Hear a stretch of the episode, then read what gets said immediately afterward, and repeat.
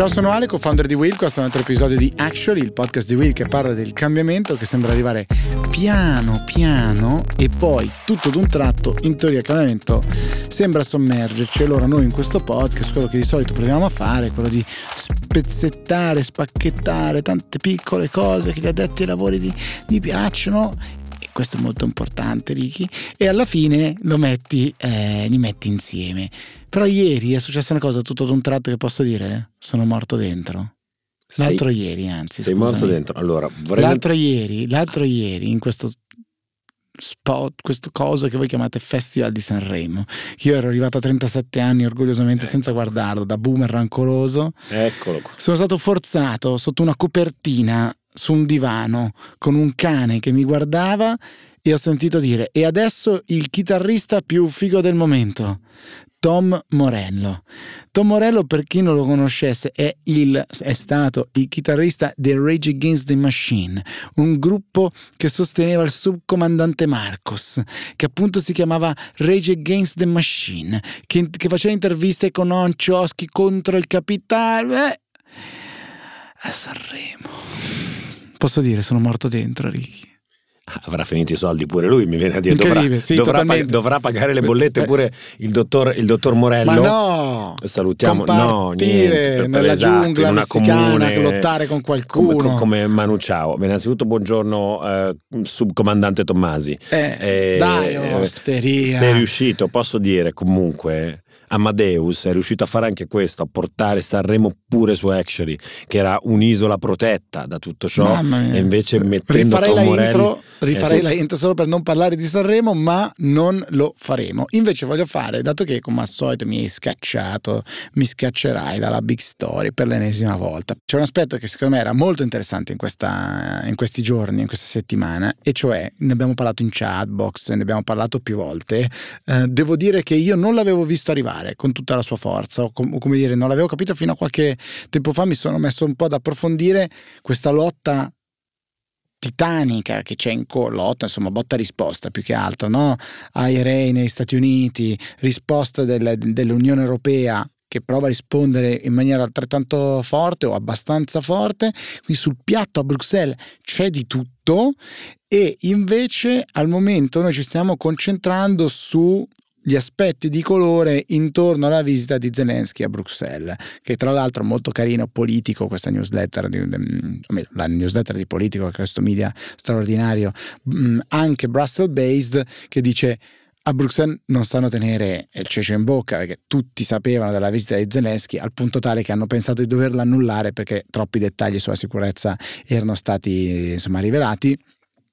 Ma eh, che cosa è successo? È successo che Zelensky viene, fa un giro tra varie cancellerie, è andato da Londra, è andato a Parigi dove a cena ha incontrato anche Scholz, oltre a Macron, poi è andato a Bruxelles e di nuovo Macron che lo fa sempre, la Francia ci prova sempre, eh, Macron in particolare prova a prendersi un ruolo speciale, ha provato a prendersi un ruolo speciale nella trattativa con Putin all'inizio, sicuramente ha provato a, ad avere un ruolo speciale per l'Europa come mediatore, come negoziatore finché ha potuto, sicuramente vuole un ruolo di eh, supporter speciale dell'Ucraina, gli altri dicono beh, mm, ci lasci, un po', ci lasci un po' da parte, forse Italia compresa. Il meeting con Zelensky non c'è stato one to one per Giorgia Meloni, alla fine sono diventati dieci minuti in piedi eh, in cui si sono detti noi siamo, noi siamo con te, sicuramente fondamentale, importantissimo, eh, eccetera foto più o meno interessante come cambiavano le foto sulle home page dei giornali in queste ore. Non so se ci avete fatto caso.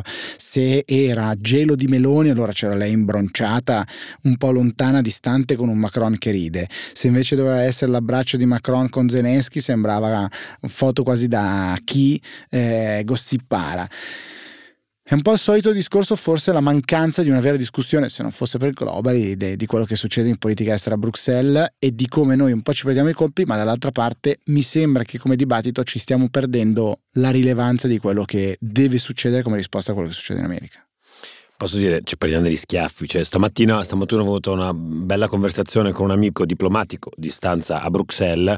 Eh, che, ecco diciamo, un altro che non si sa tenere i ceci in eh, bocca. Eh, un altro che non si sa tenere i ceci. No, io sono quello che poi eh, di professione un po' discecia in giro, no? Sdoganiamo questo neologismo. E, che diceva: eh, siamo belli neri siamo belli neri perché, eh, perché, perché, la situazione è, vabbè, al netto di questa figura con Zelensky, del bilaterale saltato, la nostra forse marginalità anche rispetto a questa, a questa no, Sono saltati grandi... quasi tutti i one to one perché esatto. sono andati lunghi con le conversazioni. Il nostro, però, diciamo, nel certo. mentre Sunak, però, Sunak eh, se l'è, portato, se l'è portato a Londra, gli ha, fatto, gli ha fatto fare il giro sull'elicottero, ha fatto un video su TikTok e su uh, Instagram, andatelo a vedere, zarrissimo, eh, interessante. Macron Macron ha fatto il suo, Scholz tacera, noi un po' così, ma nel mentre c'è la questione adesso, il Consiglio si sta discutendo appunto la reazione, diciamo la manovra in risposta all'IRA americano eh, e c'è un'Italia che guarda con grande preoccupazione in realtà a questa cosa perché noi continuiamo ad avere un grosso problema come c'è stato tra l'altro durante il Covid. Durante il Covid noi sappiamo che c'è stata questa apertura da parte della Commissione europea eh, in chiave emergenziale eh, agli aiuti di Stato, quindi per supportare le aziende in crisi, Francia e Germania hanno pompato nell'economia, delle, nelle casse delle loro aziende una quantità di eh, denaro enorme, noi ci abbiamo provato perché a noi piace fare con lo sport lì naturalmente, ma il tema è che anche ora, no, che sostanzialmente di nuovo ci sarà questo nuovo pacchetto che autorizzerà eh, nuovi, nuovi, nuovi, aiuti di Stato ai, alle aziende, qual è il problema? È che noi non abbiamo margini di budget, cioè il budget italiano, a differenza degli altri, non ha margini per fare queste elargizioni. Sì, è corretto Riccardo. ed, è, ed, è qua, ed, è qua, ed è qua il grosso problema, cioè che ci ritroviamo in una dinamica, e ancora una volta quindi quanto velenosi possono essere gli aiuti di Stato, quanto possono falsare le regole del gioco, no? Eccolo qua Riccardo, caro e, Riccardo Bassato, adesso parte da solo, lasciamo da solo esatto. questa cammina a parlare di antitrust. No, no, non è antitrust, questo non è antitrust, eh, è una, Stato, un'altra, sì. un'altra, un'altra, branca ancora, però rendiamoci conto di questo, di, questo, di questo grosso problema che c'è, andiamo incontro adesso a questa economia europea che sarà inondata di aiuti di Stato e anche di fondi, aiuti a fondo perduto direttamente dalla Commissione europea, certo, il rischio è che si ampli ulteriormente il divario con eh, Francia e Germania e noi rimaniamo lì perché non riusciremo a muoverci. Nostre aziende schiacciate. È Peggio ancora, industriale.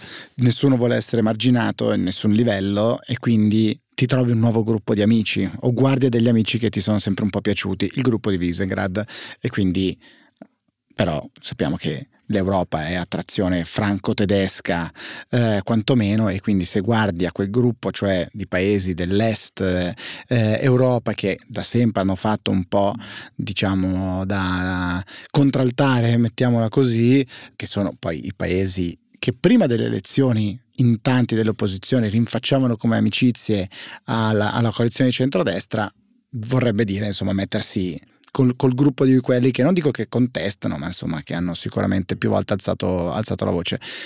Interessante, molto molto interessante vedere che cosa eh, accade e questo è il bello, se posso dire, ovviamente non è il tema di questo podcast, ma è il bello delle relazioni internazionali dove politica interna diventa politica estera e, e, e, viceversa, le due cose si alimentano, poi le leggi sui libri di storia, ma quando le vedi succedere funziona così, no? La politica interna, cioè l'esito delle elezioni poi determina eh, le amicizie, i network, eccetera, in politica estera e poi chissà che cosa succede eh, a valle di tutte queste variabili che, che si muovono. Vedremo perché anche in termini economici, naturalmente, sul piatto c'è c'è tantissimo e come al solito ci portiamo dietro noi The Elephant in the Room il nostro, il nostro grande bel debito.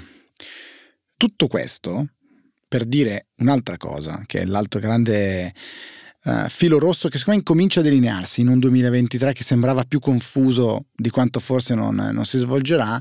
L'altro, secondo me, grande scenario interessante che si vedrà è cioè la rivoluzione, direi, il cambiamento molto profondo rispetto all'acqua in cui nuotano le start-up, perché è finita la, la sbronza, no? eh, la sbornia in cui... La sbornia degli Adam Newman?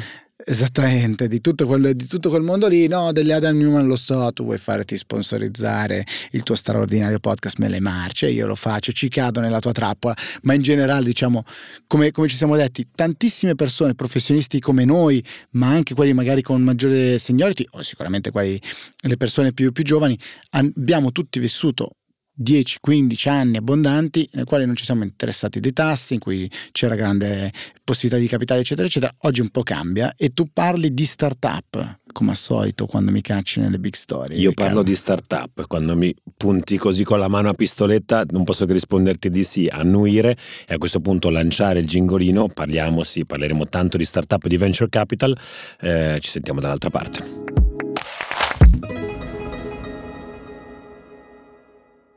Eccomi, eh, nuova uh, big story senza il dottor Alessandro Tommasi, sono io che mi riprendo questo spazio, me lo riprendo in realtà con una persona uh, che ci viene a trovare ogni quarter eh, perché, perché eh, pubblica dall'inizio del 2022 una review sul eh, settore delle start-up in Italia, la tipologia di raccolta per asset class, la quantità di soldi raccolti almeno da un anno. Chi è? È sempre lui, Ubaldo Mafrici. Ciao Ubaldo, come stai? Ciao, ciao Riccardo, ben ritrovato. Allora, so intanto che hai qualche aggiornamento perché continui a fare venture capital, però non più dalla Francia, a questo punto sei tornato in Italia, eh, gruppo eh, wellness, quindi family office del, del, della famiglia Alessandri, famiglia Technogem, giusto? Esatto, esatto, corretto. Immagino, insomma, um, un sacco, perlomeno una prospettiva molto interessante sul mercato uh, del venture qua dall'Italia. Uh, allora, di cosa parliamo? Sappiamo che insomma voi con eh, questo, questo quarterly review che pubblicate ogni, ogni, ogni, quarter, appunto, fate un po' scattate questa fotografia, questa istantanea allo stato di salute eh, della, del, del, mercato venture in Italia, quindi capacità di raccolta delle start-up, quali raccolgono di più, quali raccolgono di meno. Però ti porto un po' fuori tema subito e partirei dicendo visto che non ci sentiamo dal 2022, come si è chiuso questo 2022? Voglio sentire la tua prospettiva, ne abbiamo parlato tanto per il mondo venture capital e tech, cosa diamine è successo? Noi è da un po' che proviamo ad elaborare le nostre teorie, voglio sentire la prospettiva di un venture capitalist. Va bene, allora cercherò di fare, di fare una sintesi. Il, diciamo che il 2022 è stato, è stato, veramente un anno molto molto sfidante per il mondo tech dopo anni e anni di, di un mercato super ottimista. Conta che il Nasdaq, che è appunto l'indice, l'indice americano che raggruppa le maggiori aziende tecnologiche, ha chiuso l'anno uh, sotto del 33% rispetto all'anno prima. Uh, questo è dovuto principalmente, a mio avviso, a due ragioni. Il primo, l'aumento dei tassi di interesse da parte delle banche centrali in tutto il mondo per combattere un'inflazione ormai galoppante e in secondo luogo perché è anche finita quella sbronza collettiva, possiamo chiamarla, per il mondo tech digital che è stata dovuta dal Covid e, e, e dalla pandemia, perché quando eravamo tutti, tutti chiusi in casa le aziende digitali sono cresciute a dei tassi di crescita molto molto più forti di prima. Questo ha reso gli investitori super excited. Non so, ad esempio hai in mente aziende come Gorillas, eccetera, che sono nate durante la pandemia, sono cresciute tantissimo e poi, eh, poi non hanno fatto una, una fine bellissima. Questi due fattori, quindi abbiamo detto innalzamento dei tassi di interesse e la, la, fine della, della, sbronza collettiva, ha avuto ovviamente un forte impatto sul mercato privato del, del capitale, specialmente in quelle aziende in fase più growth, più grandi, quindi più vicini no, alla, alla quotazione in borsa potenziale. E perché? Perché queste company si sono ritrovate con delle valutazioni completamente insostenibili e che non erano completamente legate a quanto il mercato eh, eh andava a, a valutare questo tipo di aziende questo diciamo, ha, ha, causato una serie di eventi. Innanzitutto gli investitori esotici, che chiamerei come so, un, un, Tiger Global, un SoftBank di turno, eh, hanno, sono spariti ricordiamo solo, ricordiamo solo appunto nello specifico SoftBank, SoftBank è, è, un nome che si è nominato spesso da queste parti, ma in realtà nel nostro podcast cugino, soprattutto su Mele Marce, eh, SoftBank siamo uno dei più grandi investitori eh, al mondo, guidato da Masayoshi Son, eh, che ha investito i WeWork, i Wirecard e moltissimi altri, eh, diciamo, eh, grandi casi presu- o presunti scam. Nel caso, andatevi ad ascoltare Mele Marce, abbiamo parlato tantissimo di Masa. Vai avanti, scusami l'interruzione. E quindi appunto questo tipo di, di investitori, un po' dei, dei, dei, turisti più del mondo growth, sono, hanno, hanno, chiuso i rubinetti, eh, il mercato delle exit si è, si è completamente bloccato. Contate che in, in, Europa nel 2021 sono stati raccolti in IPO, quindi durante quotazioni in borsa, circa 24 miliardi di euro, nel 2022 soltanto 900 milioni. Praticamente non ci sono state quotazioni tutto l'anno.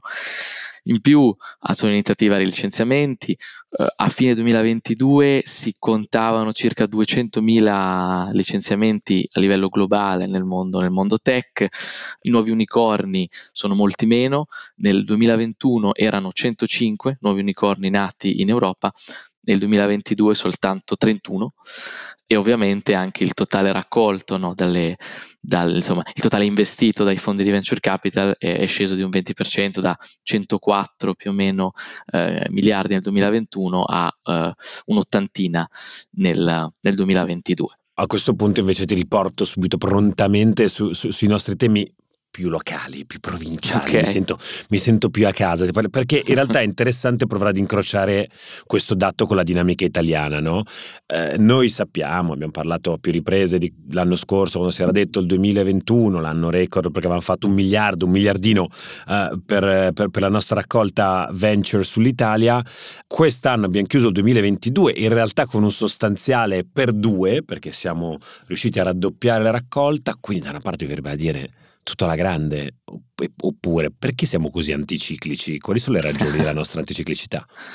Guarda, mm, diciamo che qui c'è un po' di bravura e un po' di fortuna, secondo me, un po', un po come tutte le cose poi nella vita, no?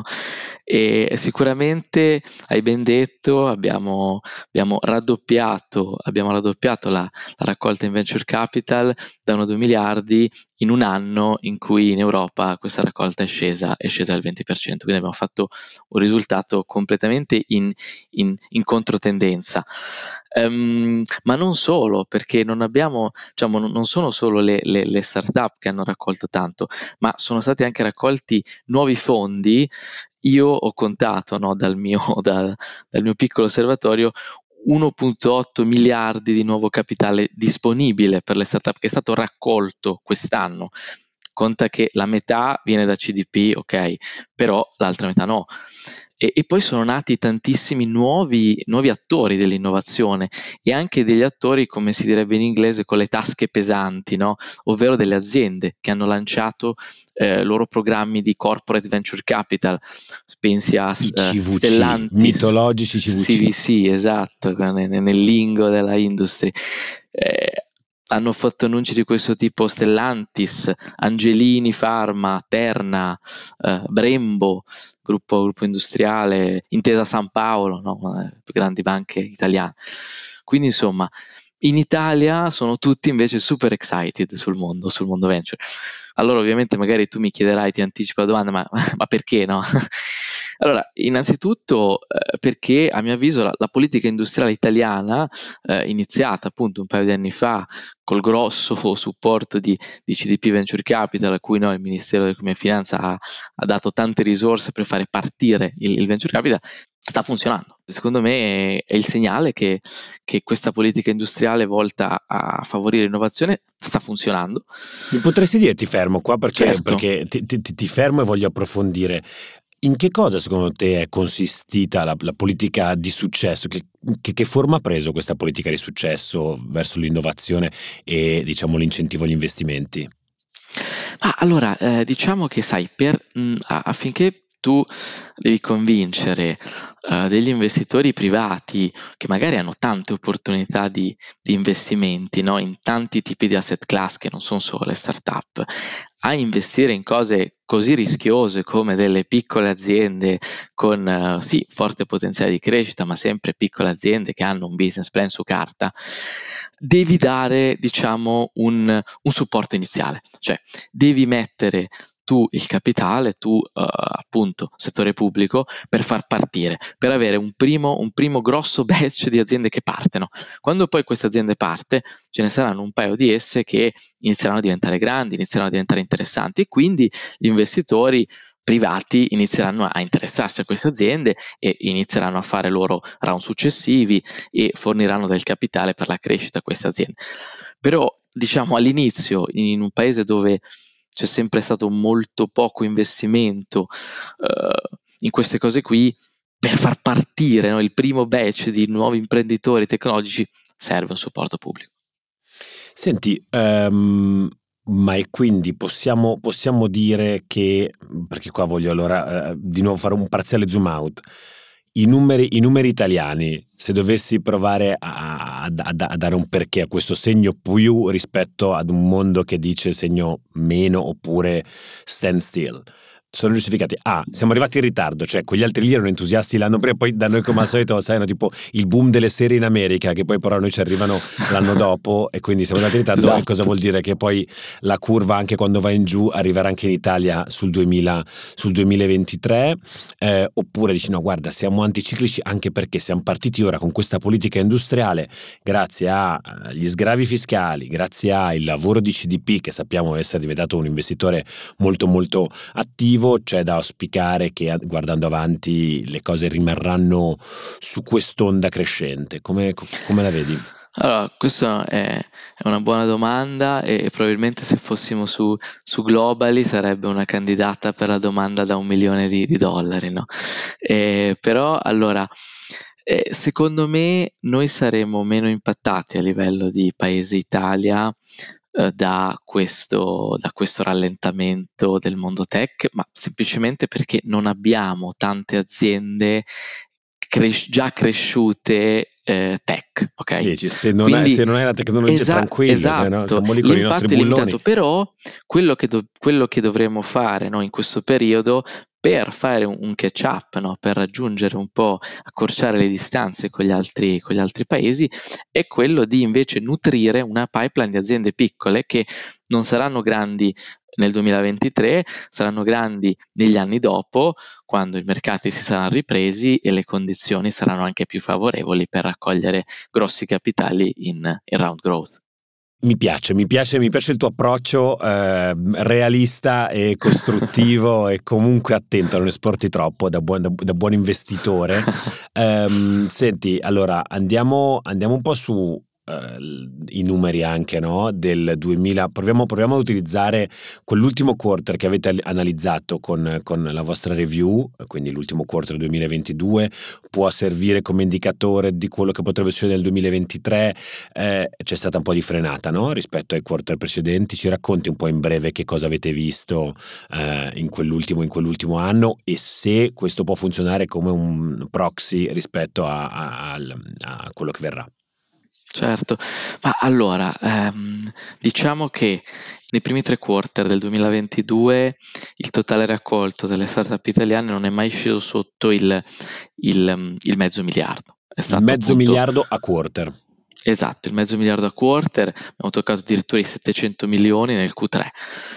Questi risultati sono stati possibili perché in ciascun quarter c'è stato un annuncio di un, di un round molto grosso. No? Nel primo è stato Scalapay, primo unicorno ufficiale italiano, nel secondo c'è stato te li ricordi, te, ricordi, te li ricordi Ubaldo, i buy now pay later? Erano bei, eran bei tempi. Eh?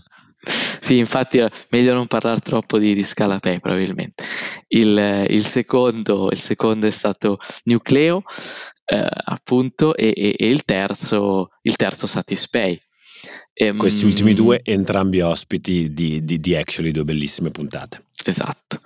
Nel quarto cosa è successo? Non c'è stato lo, lo Scalapay o il Satispay di turno, non, non ci sono stati dei, dei, grandi round e quindi il totale è è limitato quindi... a, a 180 milioni. Esatto, ma in realtà diciamo, quando vedi negli altri paesi, non so, in Francia raccolti 12 miliardi, eccetera, la maggior parte di, di, quel, di, quei numeri vengono da tanti grossi round, poi eh, la maggior parte dei round a livello di totale raccolto ammonta per una percentuale che difficilmente supera il 50%. Ecco, questo è molto interessante però, no? Anche è una, cosa, è una cosa che mi era parso di leggere già in, in, nei vostri report precedenti, cioè non vedere questi grandi, poi per l'Italia che sembrano enormi come eh, de- degli alieni, quanto invece quello che dovrebbe essere, tra virgolette, poi la norma, il fenomeno fisiologico de- de- di un mercato venture che, eh, che funziona con qualche... Con, con più di qualche eh, gigante sparso in giro. Senti, volevo farti ancora un'ultima domanda eh, per quanto riguarda il 2022. C'è qualche asset class, categoria, settore in particolare che ha caratterizzato eh, l'ultima, l'ultima, fase dell'anno, il 2022, in termini di raccolta? O in realtà eh, non, non, non ti sembra di vedere trend particolari? Ma mm, allora, diciamo che il trend secondo me del, eh, che è stato molto consistente durante tutto il 2022 eh, è rappresentato da tutto ciò che è fintech e insurtech, quindi innovazione nei financial services o uh, mercati dell'assicurazione, che è sempre stato uno dei settori che ha raccolto di più in tutti i quarter. Uh, e poi anche, mh, mm, però diciamo, ecco, se, se il fintech e l'insurtech è una, è una, cosa che va molto in Italia, ma non solo. Una cosa più peculiare ecco, dell'Italia è la, la, la, la sua forza nel, nel life sciences. Anche, anche, aziende di life sciences hanno sempre raccolto molto ed è il secondo settore, direi, più, più popolare da, da, quello che esce un po' dai, dai, vari, dai vari quarterly. Molto, molto interessante effettivamente no? questa parte che poi in qualche modo poi rispecchia anche, no? L- se vogliamo, l'assetto eh, economico-industriale del nostro, del nostro, paese, parzialmente. Senti, ehm, andiamo invece, spariamole, spariamole un, po più, un, po', un po' più grosse. Ehm, è no, la fase del quella che alcuni uomini e donne della finanza chiamano il paradigm shift, sta cambiando tutto. L'anno scorso, adesso questa domenica si terrà il, il, il, il Super Bowl, l'anno scorso era stato il, Crypto Bowl, no? Eh, era stato un anno dominato, era l'anno in cui era uscito il famoso, tra le altre cose, il famoso eh, spot di Crypto.com, ma anche il famosissimo spot di FTX. Sappiamo come è andata a finire con FTX, sappiamo come andata a finire, non lo so, n- nulla è finito sicuramente per le cripto, però sappiamo quanto hanno, quanto hanno, sofferto le cripto nel corso dell'anno, erano la cosa, chiamiamola così per, dire, per, scimmiottare un po' gli americani, della, del, del, settore venture eh, e non solo del 2021, parzialmente anche del 2022, c'è stato un po' di metaverso nel 2022 hype, cosa, cosa vedi? Eh, parto già col dirti che non vale dire intelligenza artificiale o se vuoi dire intelligenza artificiale devi, devi dire qualcosa di molto originale. Guarda, una cosa divertente del mondo tech è proprio, è, è proprio la sua velocità eh, con, cui, con, cui, va, no? in cui ci sono veramente delle, delle, delle mode che si consumano, eh, tutti parlano di una cosa, poi da un giorno all'altro tutti parlano di un'altra cosa. E non so, è un po' erratico, ma è anche divertente, no? È, è come seguire una, una, serie TV che quando meno te lo aspetti ha un bel plot twist e un cambio completo di, di trama. Sicuramente il, il, tema super hot per cui tutti hanno abbandonato le amate crypto, blockchain, web3, chiamale come vuoi, del, che hanno caratterizzato lo scorso, lo scorso biennio, è generative AI. No? Ovviamente l'uscita di, di ChatGPT non è passata inosservata e mm, secondo me è interessante fare un parallelismo con uh, l'hype che c'è stato sul mondo cripto, però ti voglio anche dare un, un caveat, ok? Così, così, non mi sgridi anche se ho parlato di, di intelligenza artificiale. Allora, da un lato, come ti dicevo, sta mostrando tutti gli effetti di quell'hype eh, non troppo sano, no? Un eco smisurato sui social media, eh, una crescita esponenziale di eh, VC, eh, VC che investono in intelligenza artificiale, i media che ne parlano appunto con toni molto polarizzanti eh, e poi tuo cugino che quando, che quando fate l'aperitivo ti menziona ChatGPT, no? Eh, questi sono tutti no, segnali un po' di, di un hype, un po' di bolla. Però a mio avviso e questo, questo caso è un po' diverso da, dalle cripto, ad esempio, non so. Allora, il perché è molto semplice. Secondo me un tool come, come ChatGPT ha provato un forte, eh, quello che in gergo, in gergo, si dice product market fit. cioè eh, sembra sta risolvendo un, un bisogno effettivo del mercato. Ti voglio dare due numeri che mi sono preparato per te. ChatGPT è stato il tool più veloce per raggiungere 100 milioni di eh, visite al sito. Le ha raggiunte in soli due mesi dal lancio. Conta che TikTok le ha raggiunte in nove mesi e Instagram, eh, che, che tutti usiamo, le ha raggiunte in due anni. Questo secondo me è un segnale che c'è comunque che non è soltanto no, un hype per cui tutti ne parlano, però poi nessuno si metteva ad aprire il suo wallet su Metamask per fare trading di cripto perché era oggettivamente molto complicato. Questa è una cosa che la gente sembra star usando. Quindi, quindi forse c'è più speranza rispetto alle, alle hype precedenti, però è by far il, il tema più, più, hot al momento. Io che, io che, sono, io che sono appunto, parlavamo prima, no? che sono proprio sono un italiota, quindi industriale dei bulloni, mi piacerebbe. Eh, eh, mi viene da dire, ho, ho, sentito recentemente, ho letto una cosa interessante che diceva eh, le, le, le cripto erano finanza in cerca disperata di prodotto, invece l'AI è prodotto, meraviglioso prodotto, in cerca eh, non disperata, sembrerebbe visti, visto, visto come si sta muovendo Microsoft, in cerca di, di finanza appunto.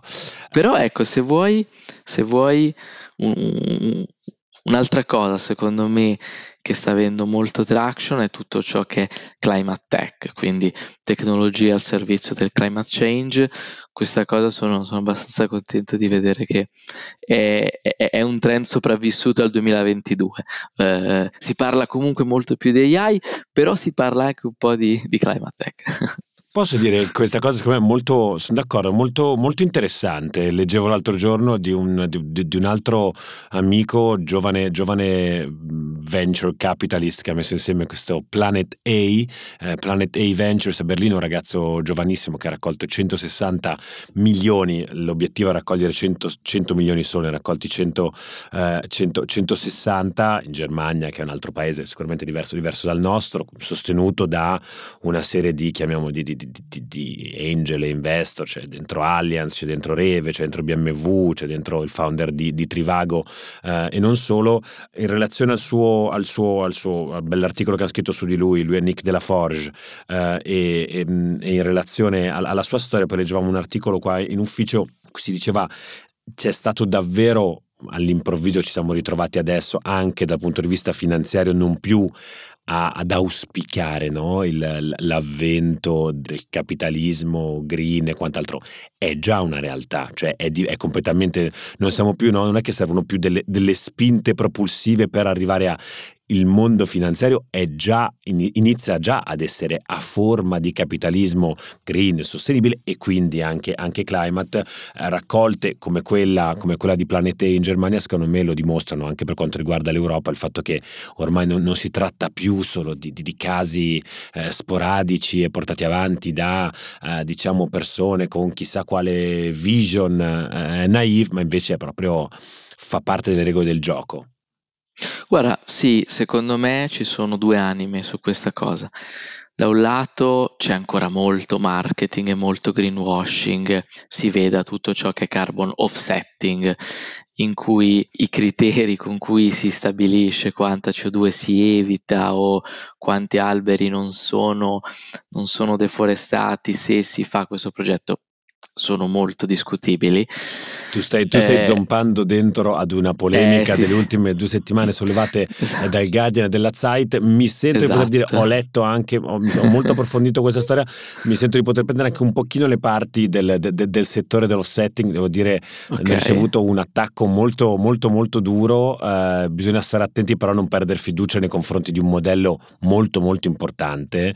Eh, e questo tipo di, di, di, di reporting che è stato fatto rischia di far perdere, cioè laddove poi degli errori sono stati commessi, siano stati commessi, sarà da capire, bisogna stare molto attenti secondo me su temi così importanti come quello appunto della sostenibilità, dell'offsetting e quant'altro, occhio a di fronte diciamo ad un caso eh, eh, eventualmente patologico, occhio a non perdere fiducia nei confronti dell'intero no, vero, sistema perché potrebbe essere eh, più dannoso che altro. No, cioè su questo sono d'accordo con te, non volevo diciamo polarizzare la, la discussione, volevo offrire un po' due, due punti di vista. Secondo me comunque un po', un po', di lato di marketing c'è ancora, però l'altro lato che volevo dire è anche eh, generazionale, nel senso più eh, i, i, millennial sono, e la Gen Z sono parte della forza lavoro e più diventano senior nella forza lavoro, più queste nuove generazioni eh, sono interessate a questi temi, quindi sono dei, dei, valori importanti per loro, che sono quindi molto più eh, disposti a portare avanti rispetto ai loro genitori. Quindi per me è anche questo cambio generazionale che sta portando eh, vera innovazione, veri progetti a prendere piede per, per combattere il climate change. È molto, molto vero, sono, sono, d'accordo con te. Io, eh, Uberto, Ubaldo, sono sempre molto, molto felice di, di, di, ospitarti qui da noi. Ci porti sempre soprattutto tantissimi dati, tan, tanta ciccia, che è quella che eh, piace a noi e alla community di Actually. Eh, grazie mille, invito ancora tutti ad andarvi a leggere il Quarterly Review, Review on Italia Startups, non mi ricordo più se è il titolo corretto. No, allora si chiama Vai. Quarterly Journal of Italian VC. Of Italian, beh, bravo Riccardo, complimenti, ottima memoria. Però io me lo leggo sempre, non a caso ti invito sempre, quindi non mi puoi neppure accusare. La prossima volta però ti interrogo, voglio vedere, voglio vedere se hai letto veramente. Dai, sono molto felice di farlo. Certo. Grazie mille Ubaldo e alla prossima puntata. Riccardo, presto, ciao, ciao a tutti.